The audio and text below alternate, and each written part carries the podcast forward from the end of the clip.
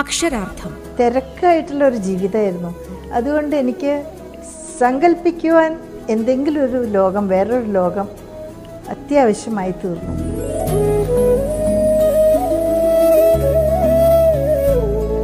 മാധവിക്കുട്ടി മലയാളത്തിന്റെ നീലാംബരി.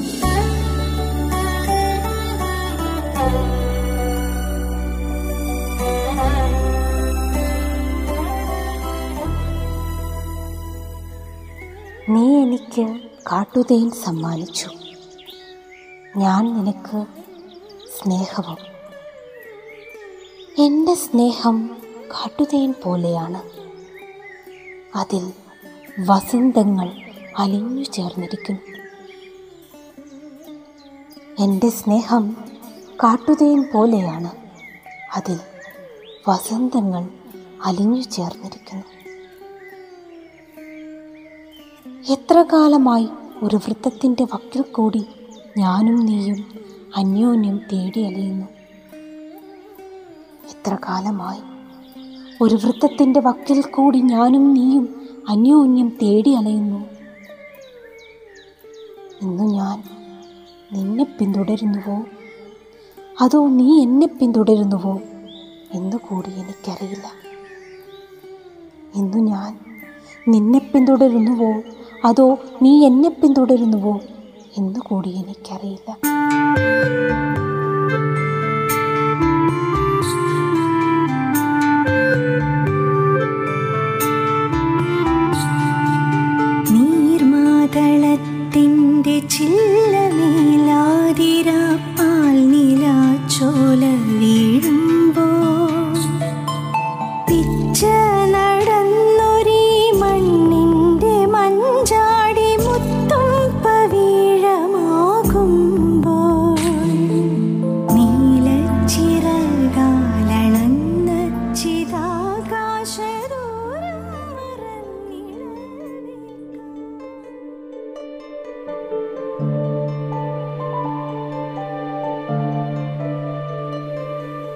മലയാളികളുടെ സാഹിത്യാനുഭവങ്ങളെയും സൗന്ദര്യാനുഭൂതികളെയും നിരന്തരം ജ്വലിപ്പിച്ചുകൊണ്ട് എഴുത്തും ജീവിതവും താണ്ടിയ വിശ്വകഥാകാരിയായിരുന്നു മാധവിക്കുട്ടി.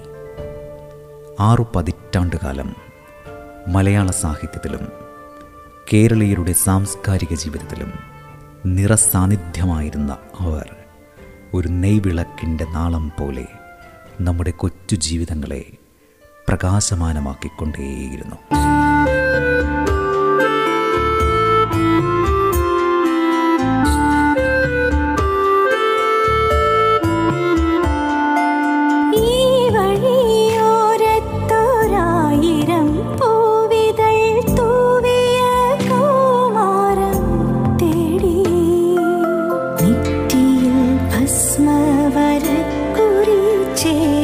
的你。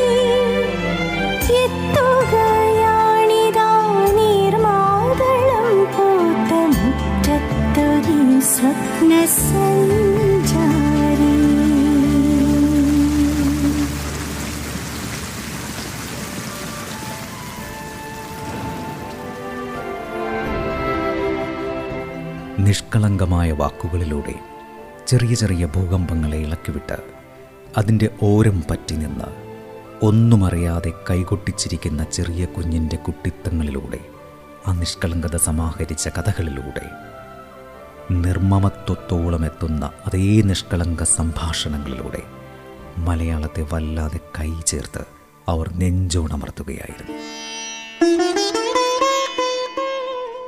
നമ്മളൊക്കെ അങ്ങനെ ഒരു കണ്ണി മാതിരി ഇങ്ങനെ സ്ട്രെച്ച് ചെയ്ത് നിൽക്കുകയാണ് ഫ്യൂച്ചറിലേക്ക് ഇതൊക്കെ അങ്ങനെ നമ്മൾ പ്രത്യേകിച്ച് നമ്മുടെ സ്ത്രീകളുടെ സാഹിത്യം.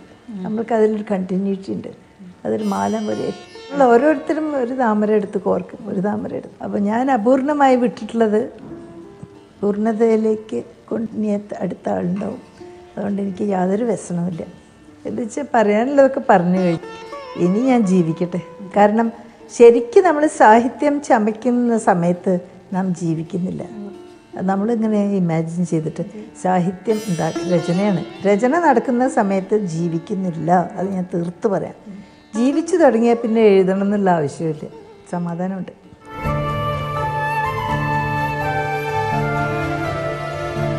ജീവിതത്തിന്റെ എന്നല്ല പ്രകൃതിയുടെ തന്നെ സമസ്ത ഭാവങ്ങളും പുനർസൃഷ്ടിക്കുന്ന രചനകളായിരുന്നു മാധവിക്കുട്ടി.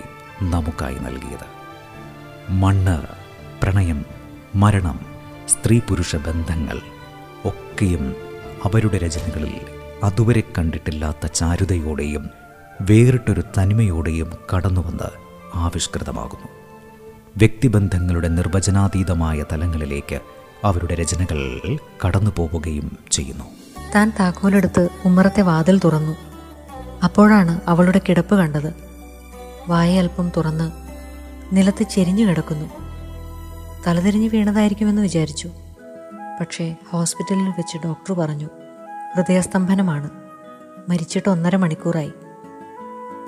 പല വികാരങ്ങൾ. അവളോട് അകാരണമായ ഒരു ദേഷ്യം.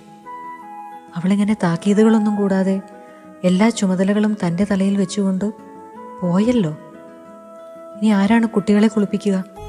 ആരാണ് അവർക്ക് പലഹാരങ്ങൾ ഉണ്ടാക്കി കൊടുക്കുക? ആരാണ് ദീനം പിടിപെടുമ്പോൾ അവരെ ശുശ്രൂഷിക്കുക? എന്റെ ഭാര്യ മരിച്ചു. അയാൾ തന്നെത്താൻ മന്ത്രിച്ചു. എന്റെ ഭാര്യ ഇന്ന് പെട്ടെന്ന് ഹൃദയസ്തംഭനം മൂലം മരിച്ചതുകൊണ്ട് എനിക്ക് രണ്ട് ദിവസത്തെ ലീവ് വേണം. എത്ര നല്ലൊരു ലീവ് അഭ്യർത്ഥനയായിരിക്കും അത്. ഭാര്യയ്ക്ക് സുഖക്കേടാണെന്നല്ല ഭാര്യ മരിച്ചു എന്ന്. മേലുദ്യോഗസ്ഥൻ ഒരുപക്ഷെ തന്നെ മുറിയിലേക്ക് വിളിച്ചേക്കാം. ഞാൻ വളരെ വ്യസനിക്കുന്നു അയാൾ പറയും. അയാളുടെ വ്യസനം. അയാൾ അറിയില്ല. അവളുടെ അറ്റം ചുരുണ്ട തലമുടിയും ക്ഷീണിച്ച പുഞ്ചിരിയും മെല്ലെ മെല്ലെയുള്ള നടത്തവും ഒന്നും അയാൾക്കറിയില്ല. അതെല്ലാം എന്റെ നഷ്ടങ്ങളാണ്.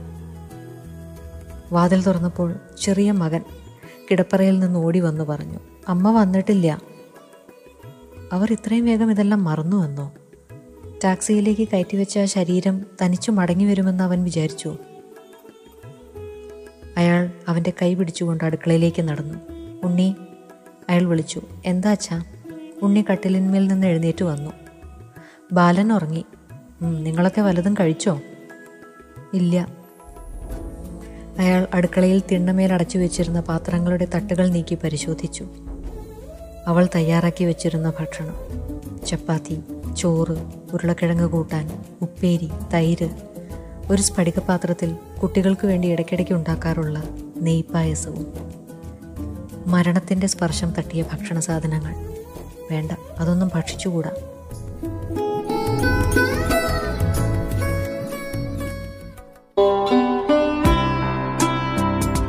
അക്ഷരാർത്ഥം ഇടവേളയ്ക്കു ശേഷം തുടരും.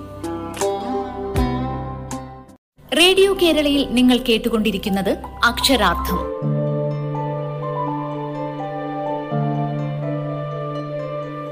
തികച്ചും പ്രാദേശികമായിരുന്നു മാധവിക്കുട്ടിയുടെ രചനകളുടെ ഒക്കെയും ഇതിവൃത്ത പശ്ചാത്തലം. എന്നാൽ ആവിഷ്കാരപരമായ സവിശേഷതകൾ കൊണ്ട് ആ രചനകളെല്ലാം ആഗോള വ്യാപ്തി കൈവരിക്കുകയും ചെയ്തു. അങ്ങനെ മാധവിക്കുട്ടി എന്ന മലയാളത്തിന്റെ ഈ നീലാംബരി അണ്ടസമാനമായ മലയാളത്തിന്റെ ഇത്തിരിവട്ടമുള്ള കൂട് പൊളിച്ച് അണ്ടകടാഹങ്ങളിലേക്ക് പറന്നുയരുകയായിരുന്നു. പ്രാർത്ഥനയുടെ വേളയിലും എന്റെ കൺകോണിൽ അവൻ പ്രത്യക്ഷപ്പെടുന്നു. പ്രാർത്ഥനയുടെ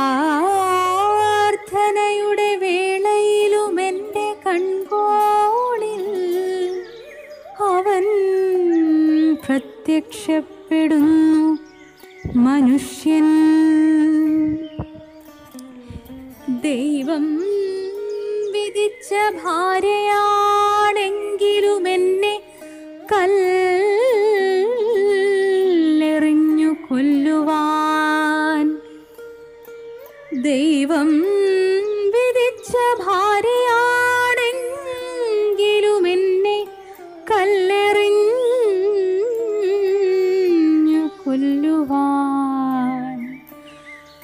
കല്ലെറിഞ്ഞു ജനം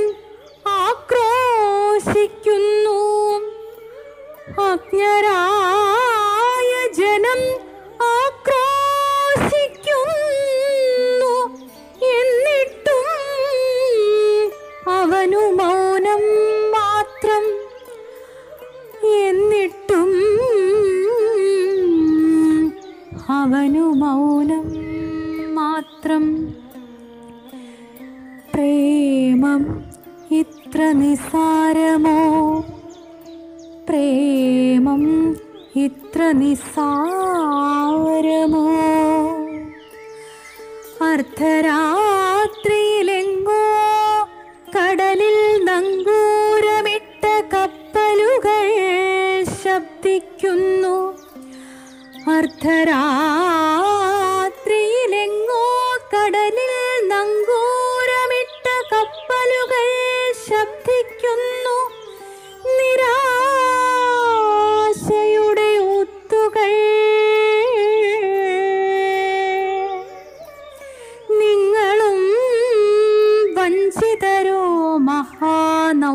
മഹാനൗകകളെ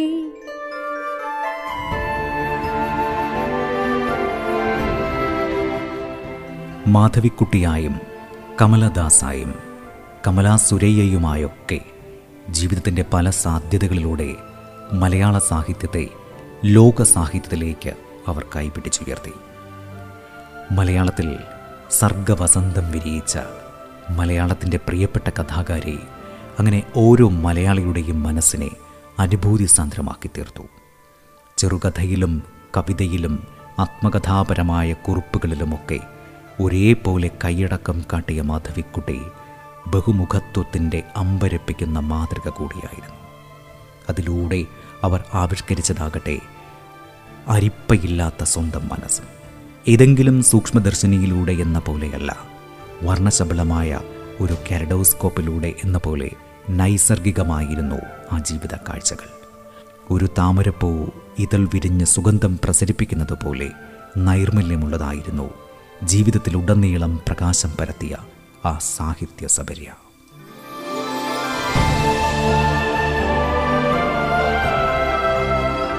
ഒരു ശരാശരി മനുഷ്യന്റെ കാഴ്ചയ്ക്കും കാഴ്ചപ്പാടിനും അപ്പുറമുള്ള മനുഷ്യാനുഭവങ്ങളുടെ വിശാലമായ പ്രപഞ്ചത്തെയാണ് മാധവിക്കുട്ടി എന്നും വിഭാവന ചെയ്തത്.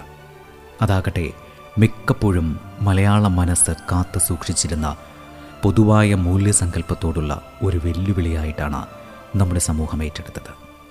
നിഷ്കളങ്കമായ സർഗപ്രതിഭയെയും സത്യസന്ധമായ ആവിഷ്കാര കലയും കൊണ്ട് വ്യത്യസ്തമായ ഒരു കലാജീവിതമായിരുന്നു അവരുടേത്. അതുപോലെ തന്നെയായിരുന്നു അവരുടെ വ്യക്തിജീവിതവും. കൃത്രിമമായി അടിച്ചേൽപ്പിക്കുന്ന എല്ലാ മൂല്യങ്ങളോടും നിരന്തരം കലഹിക്കാൻ കാണിച്ച ധീരതയും ആർജവവുമാണ് മാധവിക്കുട്ടിയെ സ്വകാര്യ ജീവിതത്തിലും കലാജീവിതത്തിലും വ്യതിരിക്തയാക്കി തീർത്തത്. ആമി മാധവിക്കുട്ടി കമലദാസ് കമല സുരയ്യ എന്നിങ്ങനെ ആസ്വാദക മനസ്സുകളിൽ ഋതുഭേദങ്ങളായി പ്രകാശം ചൊരിഞ്ഞ സർഗപ്രതിഭയുടെ സാഹിത്യത്തെയും ജീവിതത്തെയും അടുത്തറിയുക എന്നതാണ് മാധവിക്കുട്ടി മലയാളത്തിന്റെ നീലാംബരി എന്ന പേരിലുള്ള ഈ ശബ്ദ പരമ്പരയുടെ ആത്യന്തിക ലക്ഷ്യം. റേഡിയോ കേരളയുടെ ശ്രോതാക്കൾ ഇത് രണ്ട് കൈയും നീട്ടി സ്വീകരിക്കുമെന്ന ഉറച്ച വിശ്വാസമാണ് ഈ പരമ്പരയ്ക്ക് കരുത്തു നൽകുന്നത്. എനിക്ക് തമിഴരെയും അറിയാം സിൻഹലക്കാരെയും അറിയാം. കാരണം എന്റെ വീട്ടിൽ രണ്ടാഴ്ച കൂടുമ്പോൾ എഴുത്തുകാരും ചിന്തകരും ഒരു മീറ്റിംഗ് നടത്താറുണ്ടായിരുന്നു പുൽത്തകടിയിൽ വെച്ച്. അന്നാണ് ഇവരുടെയൊക്കെ അഭിപ്രായങ്ങൾ എന്താണെന്ന് മനസ്സിലാക്കാൻ കഴിവുണ്ടായത്. പ്രത്യേകിച്ച് ദക്ഷിണേന്ത്യക്കാരായ ഞങ്ങളെ സിംഹളക്കാർ വാസ്തവത്തിൽ ഇഷ്ടപ്പെട്ടുമായിരുന്നില്ല. പക്ഷേ അവരുടെ കയ്യിൽ നിന്ന് സ്നേഹം സമ്പാദിക്കുവാൻ ഞങ്ങൾ ജാഗ്രതയോടെ പരിശ്രമിച്ചു. സ്നേഹ സമാധാനങ്ങളെപ്പറ്റി പ്രസംഗിച്ചു. അതുകൊണ്ടാവാം എനിക്ക് ഇത് ഒരു വൈകാരിക പ്രശ്നം ആയി കാണാൻ സാധിച്ചത്. ചുറ്റും മരണം നടക്കുമ്പോഴും വെന്ത മാംസത്തിന്റെ ഗന്ധം പരക്കുമ്പോഴും എന്റെ മനസ്സിൽ ഒരു ഗദ്ഗതമുണ്ടായിരുന്നു രണ്ട് കൂട്ടരെയും സ്നേഹിച്ച ഒരു വ്യക്തി എന്ന നിലയ്ക്ക്. അതാണ് മനോമിയുടെ ഉത്ഭവം. ബുദ്ധമതത്തെ തന്നെ ഒന്ന് നന്നാക്കി കഴുകിയെടുത്താൽ ഒരു പരിഹാരം ലങ്കയ്ക്ക് അതുണ്ടാക്കുമെന്ന് ഞാൻ പൂർണമായും വിശ്വസിച്ചു.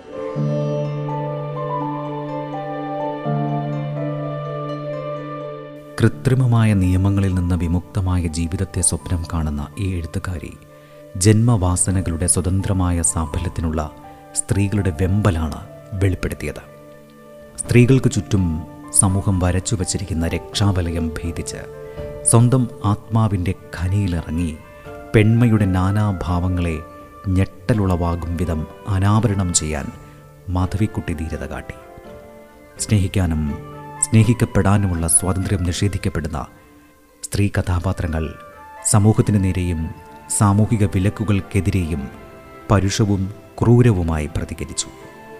ഞാൻ മൂന്ന് ഭാഷ സംസാരിക്കും. രണ്ട് ഭാഷകളിൽ എഴുതുന്നു. ഒരെണ്ണത്തിൽ സ്വപ്നം കാണുന്നു എന്നെഴുതിയ മാധവിക്കുട്ടിയുടെ പെൺമ അടയാളപ്പെട്ടത്. അവർ സംസാരിക്കുകയും എഴുതുകയും സ്വപ്നം കാണുകയും ചെയ്ത ഭാഷാവിസ്മയങ്ങളിലൂടെ തന്നെയായിരുന്നു. എഴുത്തും ജീവിതവും അഭിന്നമാകുന്ന സവിശേഷമായ ഒരിടത്തിലാണ് സ്നേഹക്ഷതങ്ങളാൽ മുറിവേറ്റ് ആ സ്നേഹത്തിനു പിന്നാലെ തന്നെ അത്യാർത്തിയോടെ പായുന്ന ജീവിതത്തിന്റെ എഴുത്തിനെ കണ്ടുമുട്ടുന്നത്. കൊച്ചു കൊച്ചു വാക്യങ്ങളിലൂടെ ലാളിത്യത്തിൽ ഒളിപ്പിച്ചു വച്ച സങ്കീർണമായ പ്രഹേളികയാണ് അതുവഴി വായനക്കാരൻ നേരിടുന്നത്.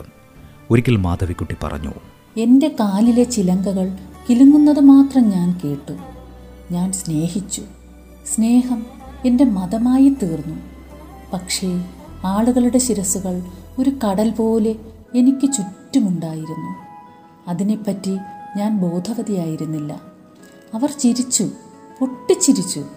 ഇവൾ ഭ്രാന്തിയാണ്. എന്താണിവൾ നേടുന്നത്? ഈ രാജാവിന്റെ മുന്നിൽ നൃത്തം ചെയ്തിട്ട് ഇവൾക്കൊന്നും കിട്ടുന്നില്ലല്ലോ. ഇവൾ ഇന്നും ദരിദ്രയാണല്ലോ. ഇവളുടെ വസ്ത്രം കീറിയതാണല്ലോ. പക്ഷേ എനിക്കറിഞ്ഞിരുന്നു രാജാവിനും അറിഞ്ഞിരുന്നു. ഇതാണ് യഥാർത്ഥ പ്രേമമെന്ന്. അത് കഴിഞ്ഞ് രാജാവ് മരിച്ചു. അപ്രതീക്ഷിതമായ ഒരു മരണം അപ്രതീക്ഷിതമായ ഒരു അന്ത്യം.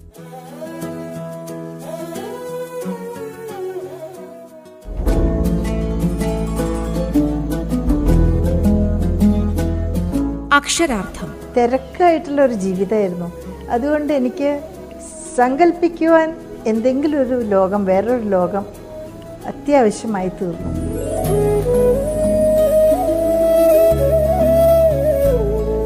മാധവിക്കുട്ടി മലയാളത്തിന്റെ നീലാംബരി.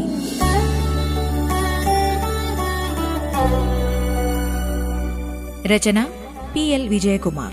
സർഗാത്മക ശബ്ദം ഗായത്രി സൂര്യ സുരേന്ദ്രൻ മിനി സൈന്ധവം ഹിഷാം അബ്ദുൽ സലാം. ശബ്ദമിശ്രണം അമൽനാഥ് ആർ. ആഖ്യാനം ആവിഷ്കാരം ഉണ്ണി പ്രശാന്ത്.